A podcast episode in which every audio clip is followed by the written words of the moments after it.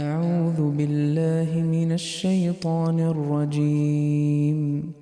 سيقول السفهاء من الناس ما ولاهم عن قبلتهم التي كانوا عليها قل لله المشرق والمغرب يهدي من يشاء إلى صراط مستقيم.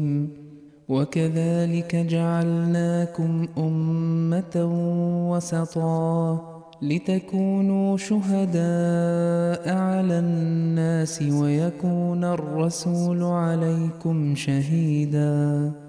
وَمَا جَعَلْنَا الْقِبْلَةَ الَّتِي كُنْتَ عَلَيْهَا إِلَّا لِنَعْلَمَ مَنْ يَتَّبِعُ الرَّسُولَ مِمَّنْ يَنْقَلِبُ عَلَى عَقِبَيْهِ وَإِنْ كَانَتْ لَكَبِيرَةً إِلَّا عَلَى الَّذِينَ هَدَى اللَّهُ وَمَا كَانَ اللَّهُ لِيُضِيعَ إِيمَانَكُمْ إِنَّ اللَّهَ بِالنَّاسِ لَرَءُوفٌ رَحِيمٌ.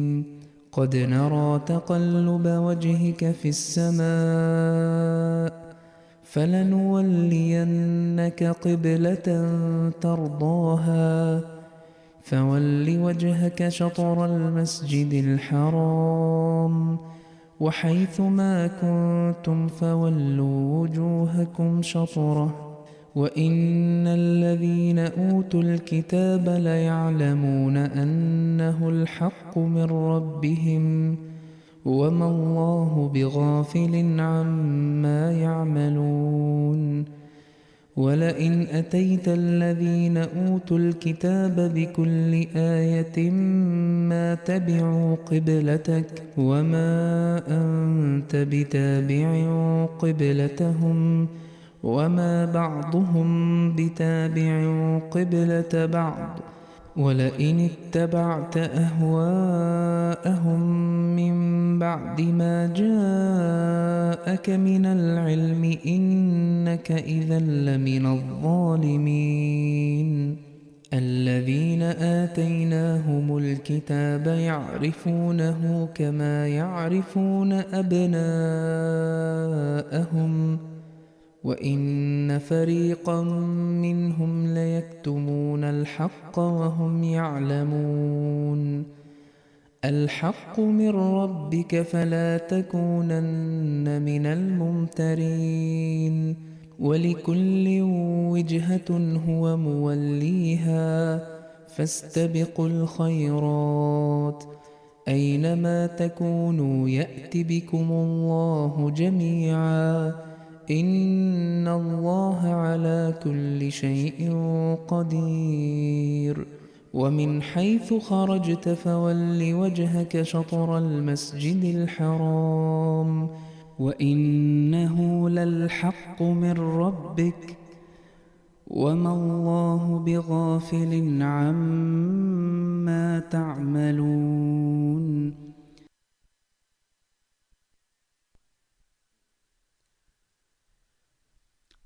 أشهد أن لا إله إلا الله وحده لا شريك له وأشهد أن محمدًا عبده ورسوله. أما بعد فأعوذ بالله من الشيطان الرجيم. بسم الله الرحمن الرحيم. اللهم انفخ روح بركة في كلامنا واجعل أفئدة كثير من الناس تهوي إلينا. اللهم صل على محمد وعلى آل محمد كما صليت على إبراهيم وعلى آل إبراهيم إنك حميد مجيد. اللهم بارك على محمد وعلى آل محمد كما باركت على إبراهيم وعلى آل إبراهيم إنك حميد مجيد. السلام علیکم ورحمۃ اللہ وبرکاتہ وأهلا وسهلا ومرحبا بكم أعزائنا المستمعين والمشاهدين. يتجدد لقاؤنا اليوم على أثير إذاعة صوت الإسلام في يوم السبت من كل أسبوع، برنامجكم الأسبوعي الناطق باللغة العربية الذي يذاع من استديوهات الجماعة الإسلامية الأحمدية من كندا. تستمعون إلينا على تردد FM 100.7 وعلى الموقع الإلكتروني voiceofislam.ca وعلى اليوتيوب راديو أحمدية The Real Voice of Islam. يسرنا استقبال اتصالاتكم الهاتفية على الأرقام 416 410 6522 و1855 410 6522 و1289304 0105. والآن سيداتي سادتي نقرأ خطبة صلاة الجمعة لسيدنا أمير المؤمنين أيده الله تعالى بنصره العزيز من مسجد بيت الفتوح في لندن. بعد التشهد وتلاوة الفاتحة قال حضرته: في 20 شباط جماعتنا تحتفل بمناسبة المصلح الموعود وتقيم فروع الجماعة الاحتفالات باسم يوم المصلح الموعود.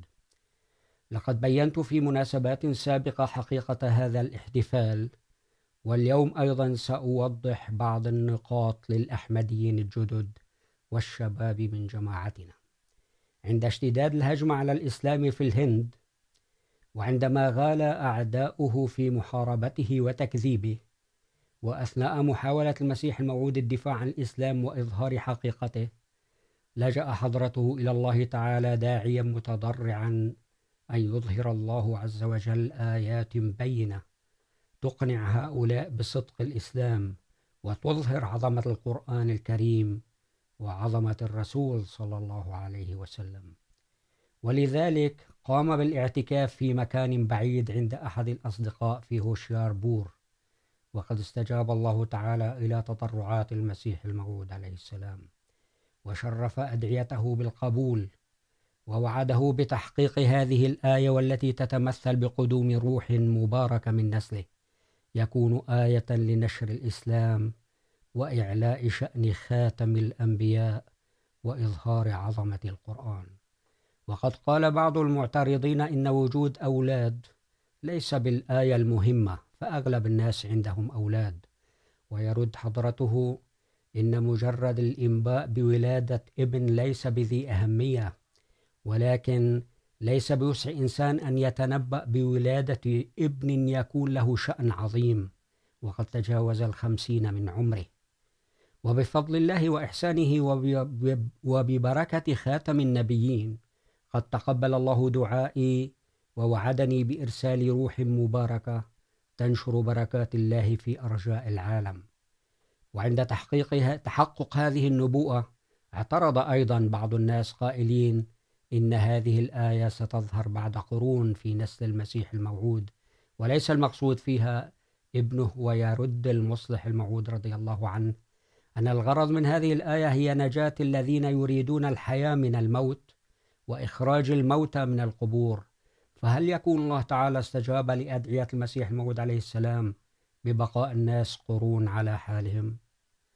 إن هذه الآية ستظهر صدق الإسلام وعظمة القرآن الكريم، فهل بقاء هذه الحقيقة غائبة عن الناس لقرون يعتبر استجابة لدعائك أو لدعاء حضرته؟ إن الغاية من النبوءة إظهار الحق على الباطل بعد أن غلب الباطل وأصبح الحق ضعيفا، فهل يرضي الله تعالى أن يبقى الحق على هذه الحال من الضعف قرونا؟ في النبوءة أيضا عبارة ليعرف الناس أني أنا القادر. كيف سيعرف الناس هؤلاء أنه تعالى هو القادر وتكون هذه النبوءة حجة عليهم إذا تحققت بعد قرون من موتهم؟ جاء في النبوءة ليوقنوا أني معك، فكيف سيرى الناس تأييد الله تعالى للمسيح الموعود إذا تحققت النبوءة بعد قرون من وفاتهم جميعا؟ إن أعداء الإسلام ينظرون إلى الإسلام بنظرة تكذيب، وإن تحقق الآية بعد عدة قرون لن يغير نظرتهم. ورد في النبوءة ليستبين سبيل المجرمين أن يتضح كذبهم فكيف يحكم الناس على افتراء هؤلاء إن تحققت الآية بعد عدة قرون.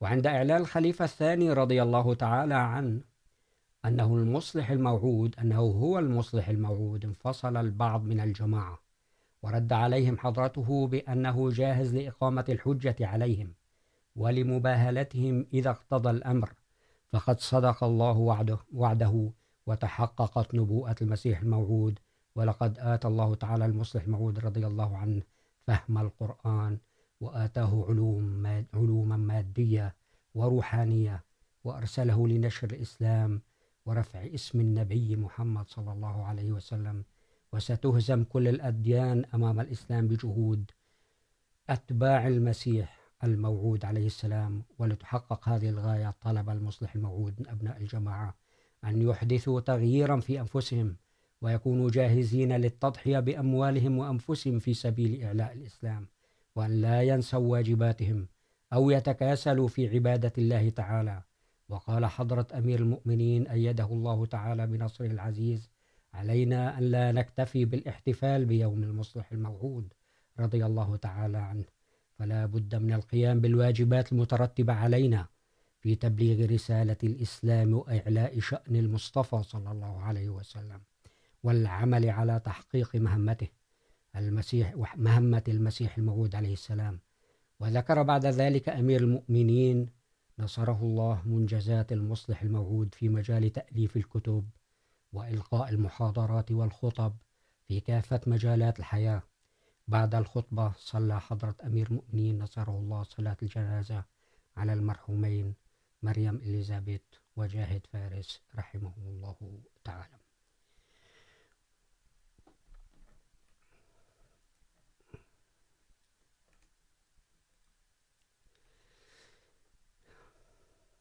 والآن إخوتي الكرام، موضوع حلقتنا اليوم هو المعرض السنوي الثاني عشر للدكتور عبد السلام رحمه الله تعالى.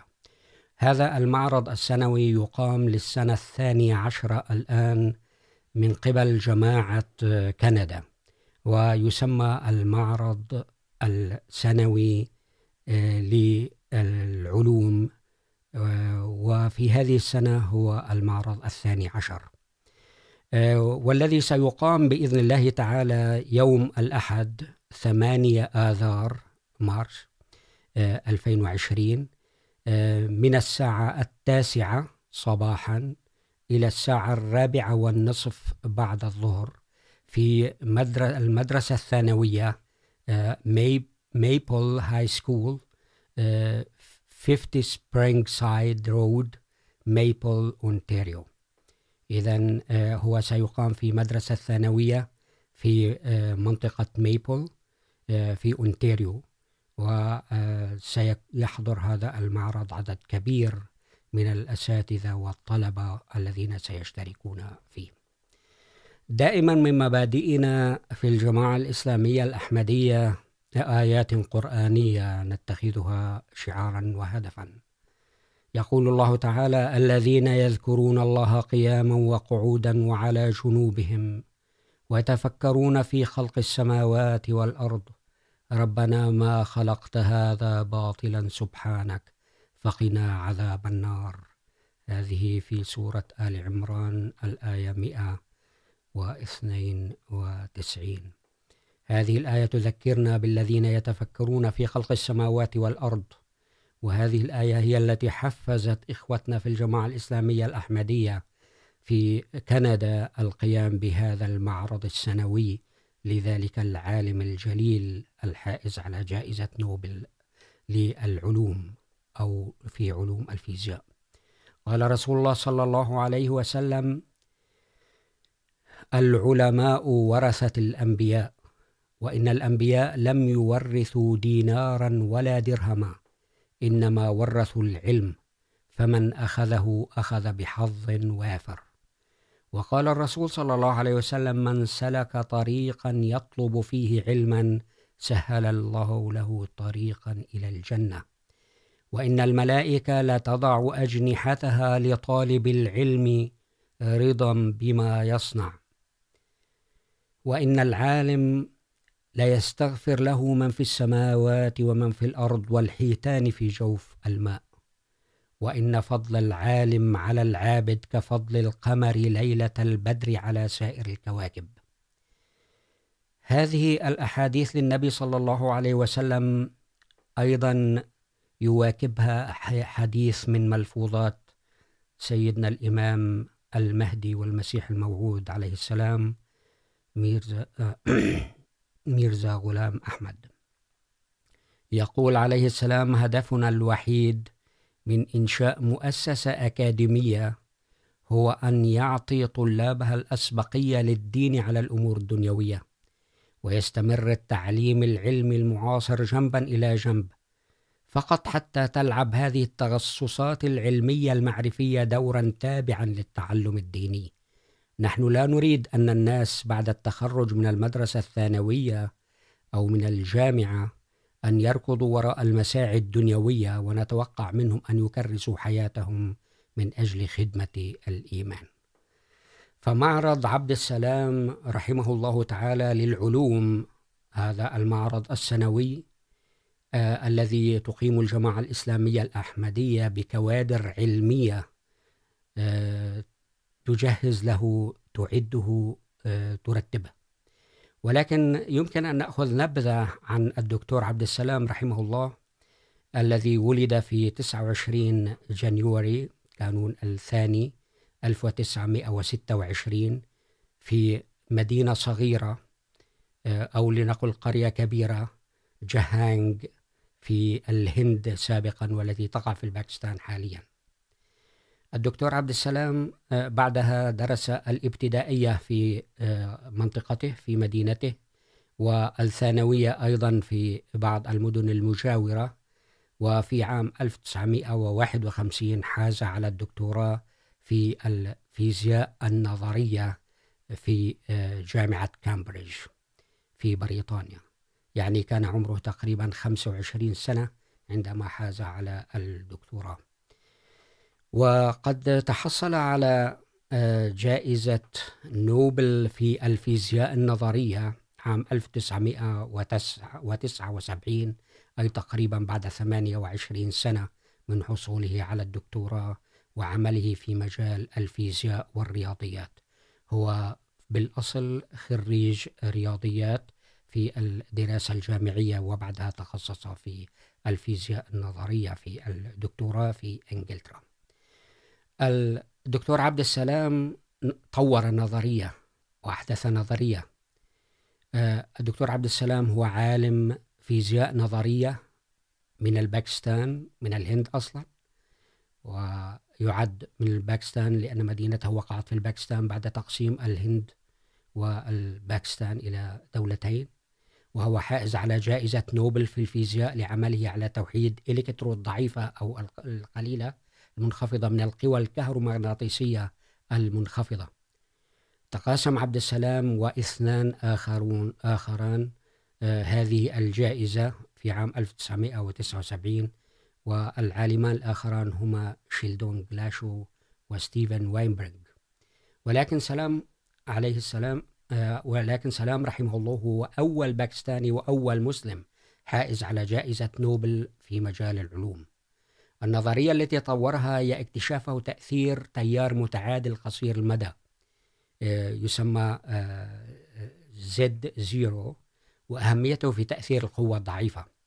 لتشمل الإنجازات الرئيسة والبارزة لسلام في نموذج الفوتون المغناطيسي وناقلات الميزون والنظرية الموحدة الكبرى، هذه كلها في علم الفيزياء النظرية، والعمل على التناظر الفائق، والأهم من الناحية النظرية الكهرو ضعيفة والذي حصل فيه على الجائزة المرموقة في الفيزياء جائزة نوبل. قدم سلام مساهمة كبيرة في نظرية المجال الكمي وفي النهوض بالرياضيات في الكلية الملكية في لندن مع أحد تلاميذه، والتي جعلت إسهاماته مهمة في النظرية الحديثة على النيوترونات والنجوم النيوترونية والثقوب السوداء، وكذلك العمل على تحديث ميكانيكا الكم ونظرية المجال الكمي كمدرس العلوم الفيزيائية.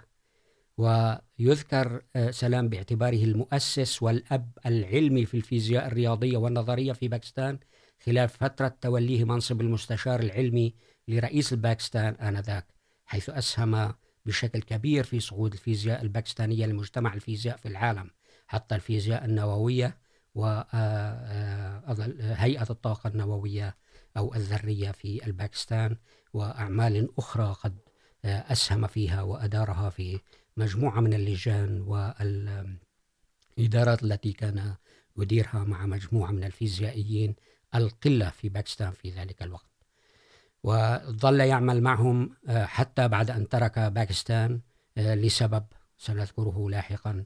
واصل المساهمة في الفيزياء والدعوة إلى تطوير العلوم في دول العالم الثالث، وحتى كان قد أسس جوائز في بعض البلدان العربية من أجل أن يشجع الطلبة على متابعة البحث والدراسات العليا والحصول على الدكتوراه والتخصص أيضا في هذا.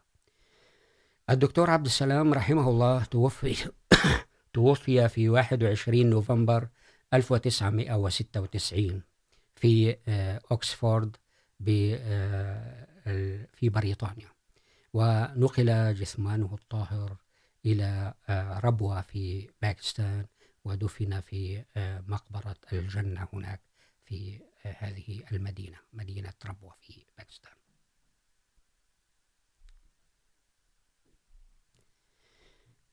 وسنرى مقطعا من التسجيلات التي قامت بها الجماعة أثناء معارضها عن الدكتور عبد السلام رحمه الله.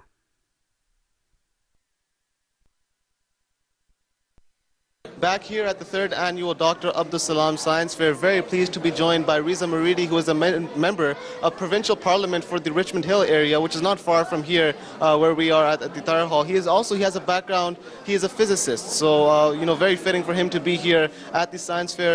Mr. Moridi, if I can just ask you what your general thoughts were on the Science Fair that you saw today.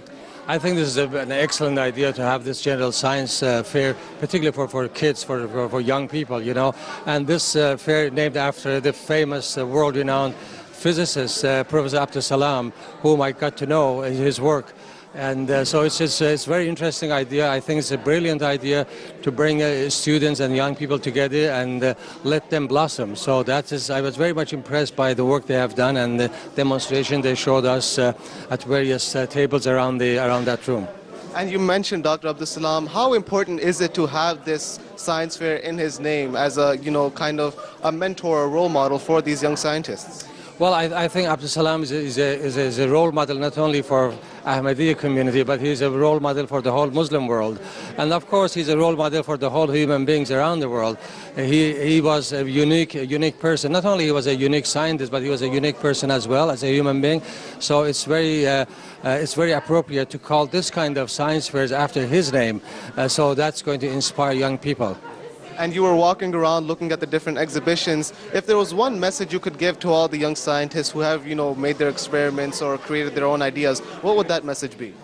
Well, my message and my advice to young people, to young generation, is to study as hard as you can, learn as much as you can, particularly in the area of science, because the economy of the future will be based on science, on innovation, on research. So it's very prudent for our young people in this country to do science as much as they can, learn more and innovate more, so that our economy will grow in the long term. Thank you, Mr. Moridi. We're very, very thankful that you came and attended our event, and thank you for your time. My pleasure. Thank you for having me. Now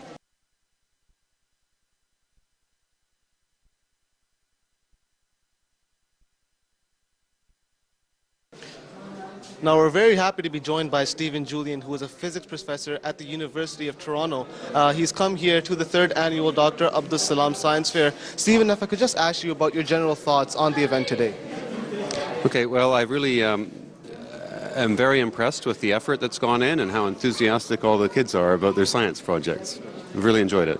So, obviously being a professor at a university, what does the future look like right now, for, young upcoming scientists?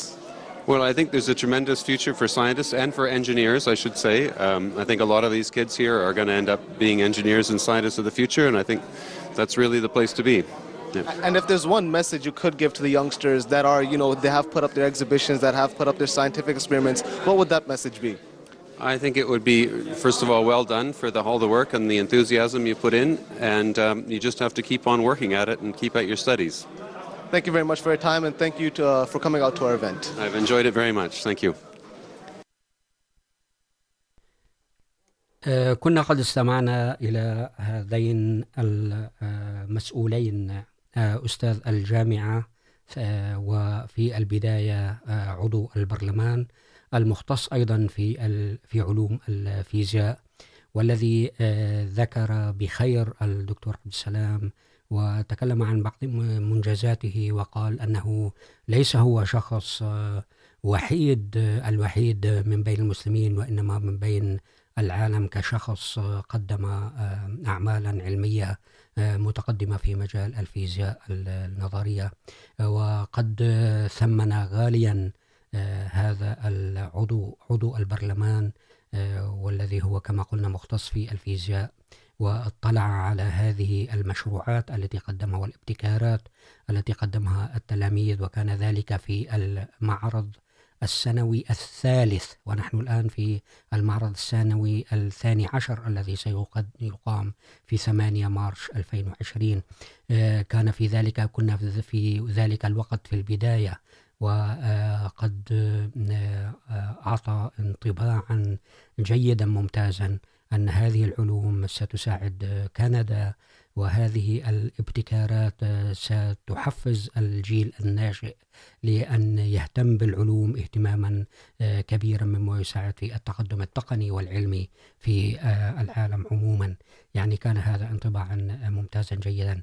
والأستاذ الجامعي أيضا الذي هو من جامعة في تورنتو أيضا قد قدم انطباعه أن هذا المعرض ممتاز جدا، يعلم الأطفال كيف يهتمون بالعلم، وأن هذه فكرة مبتكرة في إقامة هذا المعرض للعلوم. وأنا أعرف أن بعد هذا طبعا أنا أعلق الآن أنه بعد هذه المعارض قد أقيمت معارض علمية هنا أيضا في تورنتو تشبه هذا المعرض في مناطق عديدة على مستوى الثانويات والمدارس الابتدائية أيضا. نتابع موضوعنا الدكتور عبد السلام رحمه الله تعالى، الحائز على جائزة نوبل في العلوم الفيزياء النظرية، والذي عمل كثيرا مع عدة مؤسسات من هذه المؤسسات الكثيرة في باكستان قبل أن يترك باكستان في عام 1974 بعد أن اتخذت الحكومة الغاشمة في ذلك الوقت القرار بأن الأحمديين ليسوا مسلمين، وكان هذا طبعا قد أثر في نفس الدكتور عبد السلام وترك البلاد، رغم أنه كان شخصية متميزة في المجتمع هناك، وكان في ذلك الوقت مستشارا لرئيس الدولة ولرئيس الحكومة، وكان في عدة مشروعات وهيئات يرأسها وعدد من اللجان التي أنشأها في مجال علوم الرياضيات والفيزياء، لكنه لم يقبل أبدا أن تهاجم جماعته بهذا الشكل. كان اختصاصيا متميزا في العلوم أيضا الذرية، وقدم خدمات لهيئة الطاقة الذرية هناك، واتصل وأيضا اجتمع بكثير من المسؤولين في علوم الفضاء في وكالة ناسا في أمريكا، وأيضا طور بعض الدراسات في علوم الفضاء، وأنشأوا هناك في الباكستان بعض الأمور التي إلى الآن الباكستان التي تنكر فضل الدكتور عبد السلام للأسف شديد على المستوى الرسمي، وقد جهلت الشعب باسم عبد السلام ولم تذكره في مصادرها التعليمية وغيره، إلا أن كثير من الطلبة الذين خرجوا من الباكستان ودرسوا في أمريكا وفي بلدان أخرى وخاصة في مجال الفيزياء قد عرفوا من هو الدكتور محمد عبد السلام رحمه الله تعالى،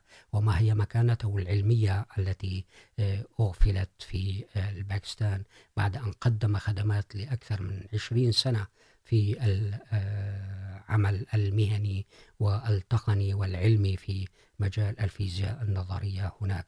ولكنه في عام بعد أن غادر باكستان بعد 4 سنوات تحصل على جائزة نوبل في الفيزياء النظرية، وطبعا هذا الأمر يعتز به الإخوة الأحمديون، ولهذا يحيون ذكرى الدكتور عبد السلام العالم الفذ الذي قدم للإنسانية شيئا كثيرا، ولعلم الفيزياء والرياضيات، فيزياء الكم والرياضيات أيضا، معلومات ونظريات فذة تماما.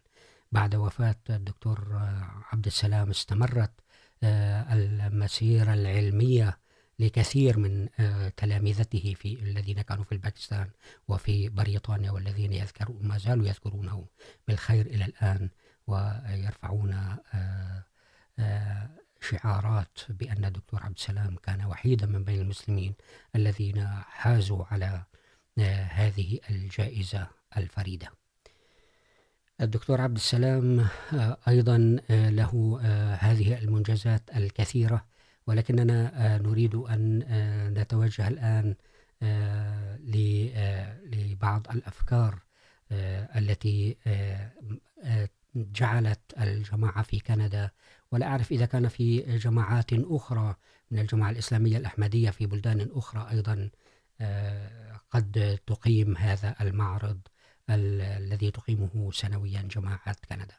للعلم أن الدكتور عبد السلام أيضا قد حاز على ميداليات كثيرة جدا، ودعي إلى جامعات كثيرة جدا، وإلى اليونسكو، وإلى أماكن أخرى في بلدان فنزويلا، الهند وغيرها من البلدان الكثيرة جدا، حتى دعي إلى الأردن وكرمه الملك حسين رحمه الله أيضا، وكرمه الملك الحسن الثاني رحمه الله أيضا بميداليات ذهبية وأوسمة كثيرة، وكرم كثيرا في بعض البلدان الأخرى. لكن للأسف بعض البلدان المسلمة الأخرى كانت تعمل حظرا على عبد السلام وعلى مسيرته العلمية، الذي أثر تماما في أن جريدة الوطن الخليجية منذ فترة كتبت: أول باكستاني حائز على جائزة نوبل لم يسمع به أحد من أهل الباكستان، للأسف الشديد بعد 20 سنة من وفاته. لم يكن هناك سوى باكستاني واحد حاصل على جائزة نوبل، هو العالم محمد عبد السلام الذي فاز بالجائزة علم الفيزياء في عام 1979. وكتبت هذه الجريدة أيضا: ولكن على الرغم من كونه أول باكستاني يفوز بجائزة نوبل، إلا أن إنجازه التاريخي لم يحتفل به في وطنه، بدلا من ذلك تم تجاهله إلى حد كبير بسبب هويته الدينية، لأنه مسلم أحمدي فقط.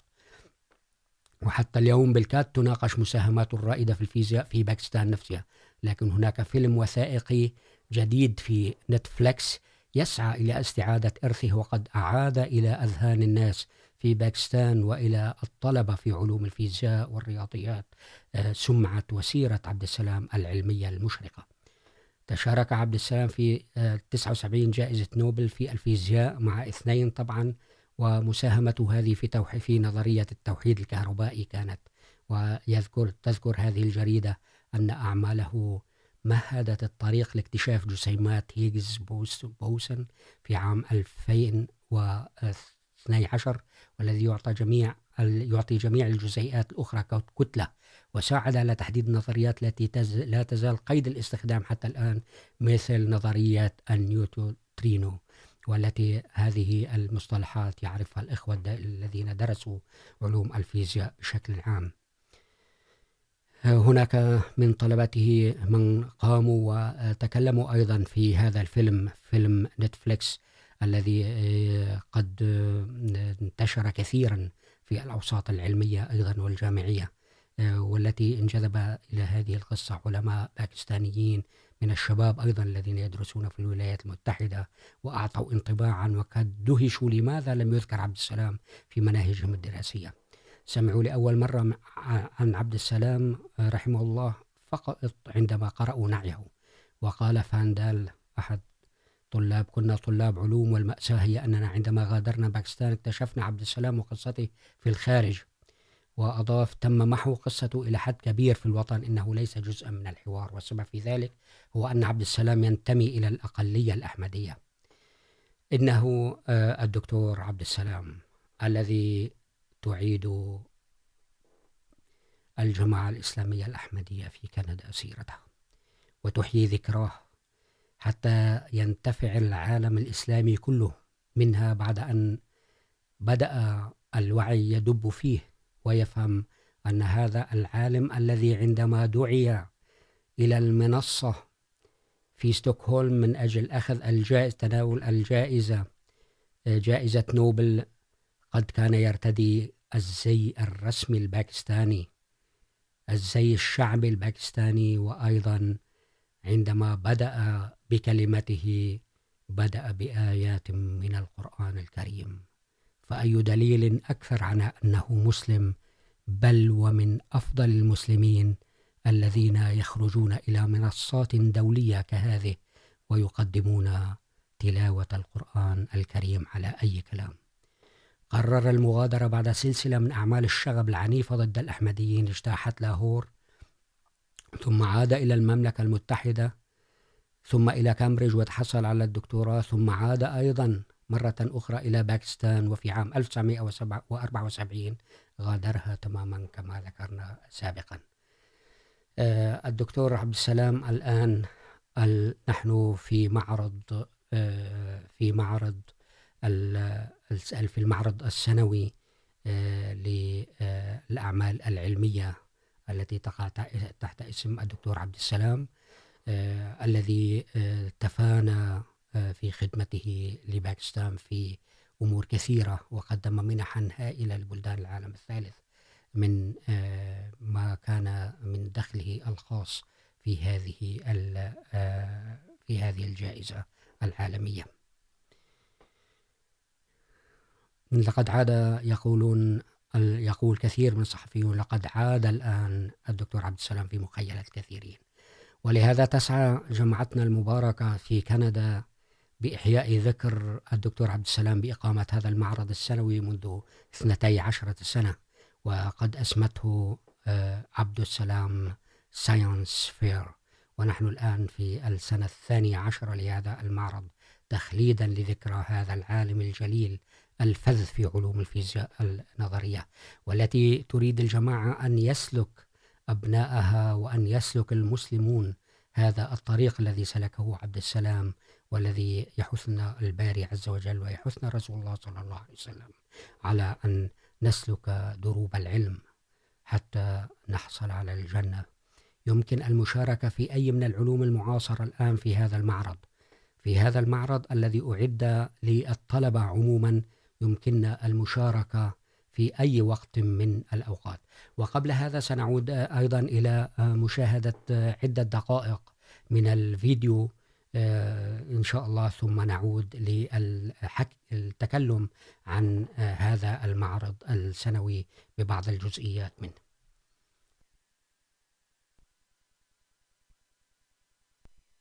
بمطلع على أسرار بالي، بعالم عيبتي في كل حالي، بمطلع على أسرار بالي، بعالم عيبتي في كل حالي،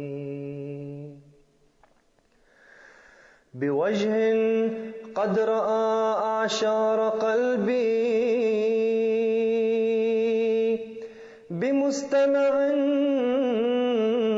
لصرخي في الليالي، لقد أرسلت من رب كريم رحيم عند طوفان الضلال. ترى آيات صدقي ثم تنسى لحاك الله ما لك لا تبالي. تعال إلى الهدى ذلا خضوعا إلى ما تكتسي ثوب الدلال.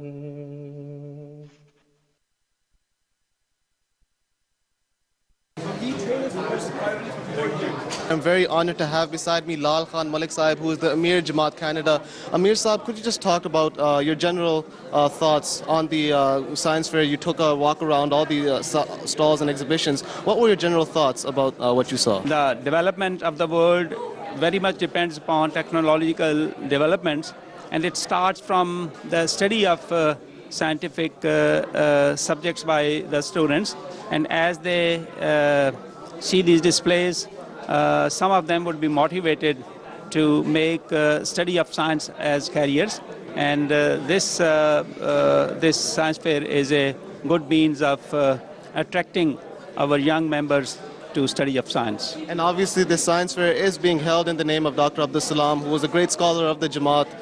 How important is it to have it in his name and to find the next Dr. Abdus Salam? I think naming this science fair with the name of Dr. Abdus Salam, who was the first Muslim Nobel laureate in physics, it gives us a great motivation to the members of our community that if Dr. Salam has done it, many more would be able to do it. And Allah has not given only one brain of Abdus Salam to the Jamaat. There are many, and it is our duty, it's our responsibility to find out those hidden Abdus Salams and encourage them to bring out the potential in them. Amir Sahib, I appreciate it very much for you giving us some time today. Jazakallah. Okay, thank you. Assalamu alaikum. I'm here with Dr. Ijaz Rauf Sahib, who is one of the main organizers of the Dr. Abdus Salam Science Fair. Dr. Ijaz Rauf Sahib, how has this year been different from past years? Alhamdulillah, this is our third year. We have seen progressive increase in participation as well as quality of the project. Students are getting more enthusiastic. They are getting to learn more and do better quality projects. Dr. Jasab, you know, this has expanded from years past, as you've been mentioning, with so many more projects and so many more students coming out to show what they have. Where is the Dr. Abdus Salam Science Fair going to be heading in the future?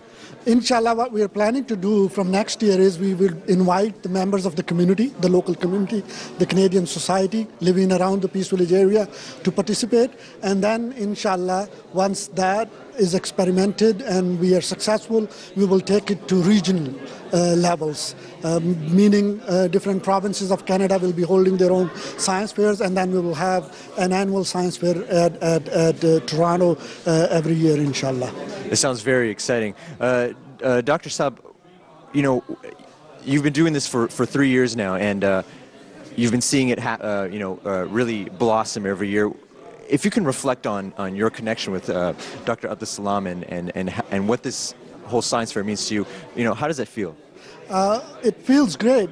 I remember when I was a student myself and I met Abdus Salam in Cambridge, the advice he gave me is what I am trying to pass on to the people, that, you know, work hard, prove yourself, do the best you can, and take the opportunities that come your way and make the most of it.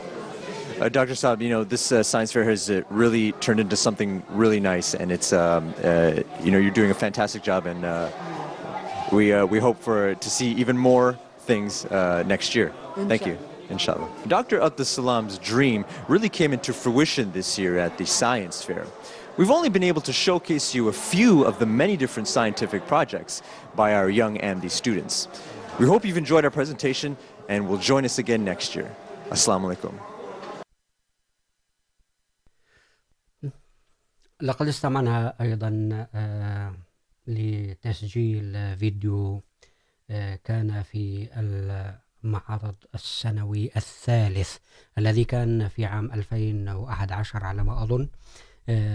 أولا لكلام أمير الجماعة الإسلامية الأحمدية في كندا، والذي عبر عن فرحه ودعمه لهذا المعرض العلمي، وقال إن بالمختصر أن مهمتنا هو قال إن مهمتنا في هذه في جماعتنا في كندا أن نشجع العلماء الصغار الذين هم بشكل أو بآخر يمثلون الدكتور عبد السلام في هذه المرحلة، لنشجعهم ونكتشفهم من خلال مشروعاتهم وأعمالهم هذه التي تقدم في هذا المعرض وابتكاراتهم، ونشجعهم لكي يزيد عدد المشتركين هنا ولكي يعلم الناس من هو الدكتور عبد السلام. ويقول هذا من واجبنا، وهذا طبعا من واجب قسم التعليم في الجامعة الإسلامية الأحمدية أن يقدم لهؤلاء الأطفال الفكرة الصحيحة السليمة، وأن يقدم لهم العلم أيضا، وأن يحثهم على العلم، وأن يقدم لهم المساعدة في اكتشاف مواهبهم وقدراتهم العلمية أيضا. وقد أيضا تكلم أحد المنظمين وهو الدكتور إعجاز المنظمين لهذا المؤتمر، وقال بأنه عبر عن سعادته في هذا المؤتمر، وقال أن هذا المؤتمر ناجح جدا وممتاز، ولكننا نأمل في المستقبل أن يزيد عدد المشاركين في هذا المؤتمر، وأن تتحسن نوعيات المشروعات المقدمة. وطبعا نحن الذين عشنا في السنة الماضية وقبلها ووجدنا هذا المؤتمر، فهناك تقدم تقني علمي رائع في المشروعات التي تقدم في هذا المعرض، التي قدمت في المعرض السنوي 10 و11، والآن نحن بفضل الله تعالى بعد أسبوعين تقريبا سيكون لدينا المعرض السنوي 12 الذي تستعد له أعداد كبيرة من الطلبة ليشتركوا في مشروعات وابتكارات ومخترعات في مجال علوم كثيرة جدا: الكيمياء، الكيمياء العامة، المعدنية، الحيوية، كيمياء الحيوية، في علوم الفيزياء، علوم الفلك، الكهرباء، الكهرباء الساكنة، المغناطيسية، الحرارة، الطاقة والطاقة البديلة والشمسية، في علم الرياضيات، علوم البيولوجيا، علوم الجيولوجيا والأرض، علوم البحار، علوم الطب والصحة، علوم الأحياء الدقيقة، علوم البيئة، علوم الطبيعة، علم السلوك، سلوك الإنساني، سلوك الحيوانات، الكائنات على سطح الكرة الأرضية، علوم الهندسات، واللي يسموها انجينيرينج، الميكانيكية، الكهربائية، الكترون والبناء والعمران، وكل هذه الأمور التي تقدمت فيها الحضارة والإنسانية في هذا الوقت، هندسة الكمبيوتر والتحكم. الجماعة تبذل جهودا جبارة في تنظيم معارض ومؤتمرات من هذا النوع، فبالإضافة إلى عبد السلام ساينس فير الجماعة تقوم بما يسمى The Holy Quran and Science أيضا، وهي أيضا تظاهرة علمية تقيمها جماعة كندا بشكل سنوي أيضا من أجل أن تربط العلوم بالقرآن، وتقدم للناس مثلا أن القرآن تكلم في كثير من العلوم وقدمها للإنسانية، وهكذا يكون العلم والدين متطابقان وليس هناك أي تعارض بينهما. هذا المؤتمر الذي إن شاء الله سينعقد قريبا، هناك لجان تنظيم وإدارة وإعداد، ولجان تحكم ولجان تحكيم للذكور والإناث، لأن المشروعات ستقدم منفصلة للذكور والإناث في هذا المعرض كما قدمت سابقا في المعرض 11 السنة الفائتة. كان عدد الطلبة المتقدمين نحو 210 مشاريع تقريباً. في هذه السنة نحن نستهدف تقديم 300 مشروع، مناصفة 150 للإناث و150 للذكور.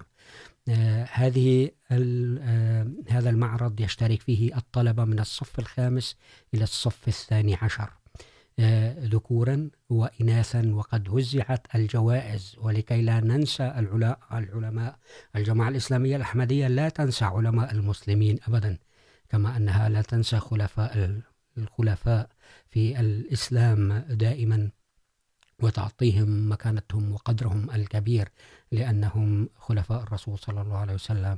والعلماء الذين أتوا من بعضهم كانوا تحت اسم الخلافة يعملون دائما. فهذه الجوائز التي ستقدم في الدرجة الأولى 5 إلى 8 من الصف الخامس إلى الصف الثامن. الجائزة الأولى $300 نقدية، والجائزة الثانية $200 نقدية، والجائزة الثالثة 150. أما الفئة من بين الفئة التي تضم من الصف التاسع إلى الثاني عشر، الجائزة الأولى $350 و250 للجائزة الثانية و200 للجائزة الثالثة. سميت هذه الجوائز الجائزة الأولى في المجموعة للذكور بين الخامسة والثامنة، بين الصف الخامس والثامن، باسم محمد بن موسى الخوارزمي، جائزة الخوارزمي. وأبو عبد الله محمد بن موسى الخوارزمي هو عالم رياضيات وفلك مسلم، وهو عالم الجبر كما يعرف المختصون في الرياضيات، عالم، وقد قدم كتابا في الجبر والمقابلة. الجائزة الثانية باسم ابن الهيثم للذكور أيضا للذكور بالصف التاسع إلى الثاني عشر. هذه الجائزة جائزة ابن الهيثم، الذي هو أبو علي الحسن بن الهيثم، الذي يعد عالم موسوعي عربي مسلم، قدم إسهامات كبيرة في الرياضيات والبصريات والفيزياء وعلم الفلك والهندسة وطب العيون والفلسفة العلمية والإدراك البصري والعلوم بصفة عامة، بتجاربه التي أجراها مستخدما المنهج العلمي. وله العديد من المؤلفات والمكتشفات، وكان معه فرق بحث كبيرة جدا وعلماء عملوا في الجغرافيا وفي رسم خارطة الأرض وأمور من هذا النوع، عشرات بل مئات منهم الذين عملوا. لذلك تحيي ذكراهم الجماعة الإسلامية الأحمدية. إذن هذه سميت لطلاب المتفوقين الصف التاسع إلى الثاني عشر، الجوائز الثلاثة باسم ابن الهيثم، أبو علي الحسن بن الحسن بن الهيثم. أما بالنسبة للبنات الإناث، فالدرجة الصف بين الخامس والثامن فتسمى جائزتهم جائزة ابن سينا. وابن سينا كما هو معروف هو الشيخ الرئيس، أبو الطب، أو كما يسميه الغرب أمير الأطباء. ابن سينا هو أبو علي الحسين بن عبد الله بن الحسن بن علي بن سينا، عالم وطبيب من بخارى، اشتهر بالطب والفلسفة واشتغل بهما. والجائزة الثانية التي تعطى البنات جابر بن حيان الذي هو عالم قد برع في علوم الكيمياء والفلك والهندسة وعلم المعادن والفلسفة والطب والصيدلة. ويعد جابر بن حيان أول من استخدم الكيمياء عمليا في التاريخ، ولذلك يعرف أكثر عالم بن حيان بأنه عالم كيمياء، باعتباره هو الذي أصدر هذا العلم وتخصص به. هكذا نستطيع أن نفهم تماما أننا لا نكرم فقط الدكتور عبد السلام رحمه الله تعالى لأنه أحمدي ومن عصرنا هذا، بل نكرم علماء الإسلام عبر التاريخ، هؤلاء العلماء الأفذاذ الذين قدموا علوما والذين كانوا لا يؤثرون على العلم شيئا آخر، ولا يهتمون في جمع المال وعمل الحيازات وغير ذلك، كانوا يهتمون في العلم، ولذلك برعوا في هذه العلوم وسجلهم التاريخ وسجل كتبهم، وكتبهم هذه هي التي ترجمت في بلدان الغرب واستنار بها الغرب استنارة كثيرة ويعترف بها علماء الغرب تماما. فإذا نحن نذكر هنا ابن سينا رحمه الله، جابر بن حيان رحمه الله، وأيضا ميداليات باسم ابن الهيثم رضي الله عنه رحمه الله، والذي يسمى عالم بصريات أيضا ابن الهيثم، والخوارزمي الذي تعرف باسمه الخوارزميات في علم الرياضيات. وبذلك نكون قد وصلنا إلى ختام هذا اللقاء في إذاعة Voice of Islam الجزء العربي الجماعة الإسلامية الأحمدية. جزاكم الله خير، والسلام عليكم ورحمة الله وبركاته.